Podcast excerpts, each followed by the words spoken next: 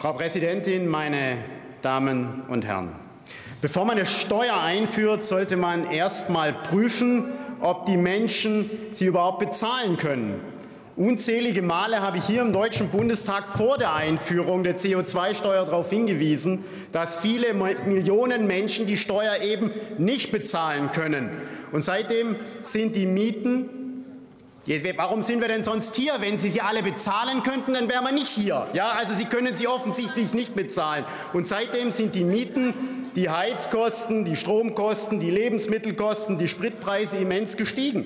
Im letzten Jahr mussten bereits 7,4 Millionen Menschen in ihren Wohnungen frieren. 400.000 Haushalte wurde durch Strom abgestellt und mehr als 60 Prozent der Menschen können keinen einzigen Cent mehr für die Jahresabrechnung der Nebenkosten zurücklegen. Die wissen also heute schon, dass sie im Januar die Nachzahlung gar nicht bezahlen können. Anscheinend haben Sie ja jetzt auch gemerkt, dass Ihre Politik mit ihrer verkorksten Energiewende die Mittelschicht direkt in den Bankrott treibt. Und jetzt wollen Sie Jetzt wollen Sie mit Ihrem Kohlendioxidkostenaufteilungsgesetz, welcher Sprachakrobat hat sich eigentlich dieses Wortungetüm ausgedacht? Wahrscheinlich wollen Sie den Menschen vorgaukeln, dass Sie mit diesem Gesetz Sie tatsächlich entlasten wollten bei der CO2-Steuer. Aber tatsächlich machen Sie doch nur eins. Sie verschieben die Belastung von einer Bevölkerungsgruppe auf die andere, von den Mietern zu den Vermietern, von denen über 60 Prozent Kleinvermieter sind. Die allermeisten über 60 Jahre alt und die bessern sich durch diese Miete ihre Rente auf.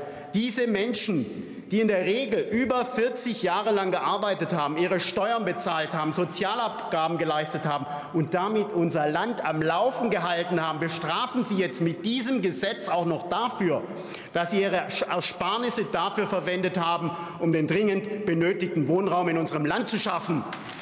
Sie zwingen mit diesem Gesetz diese Kleinvermieter dazu, entweder Wohnungen gar nicht mehr zu vermieten, weil Kosten und bürokratischer Aufwand den Nutzen übersteigen, oder sie nötigen diese Menschen, die Kaltmiete zu erhöhen, weil niemand, der Wohnungen zur Verfügung stellt, am Ende auch noch draufzahlen kann.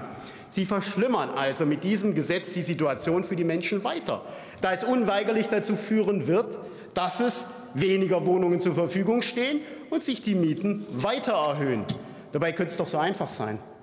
Die völlig vermurkste Energiewende beenden und einfach und es einfach so machen wie unsere europäischen Nachbarn durch die Senkung von Steuern und Abgaben wie beispielsweise Polen, Italien, Belgien, Holland, Frankreich, Spanien und so weiter.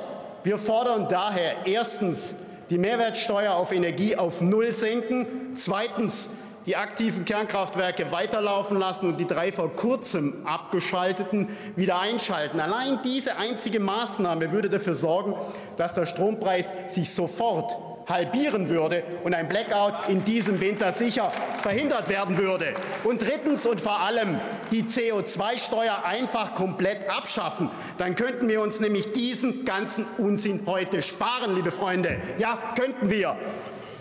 Hören Sie endlich auf, die Menschen mit Waschlappen und Duschempfehlungen oder mit Taschenspielertricks wie diesem Gesetz für dumm zu verkaufen. Sorgen Sie dafür, dass die Menschen endlich wirklich entlastet werden, im Winter nicht frieren und eben nicht im Dunkeln setzen müssen.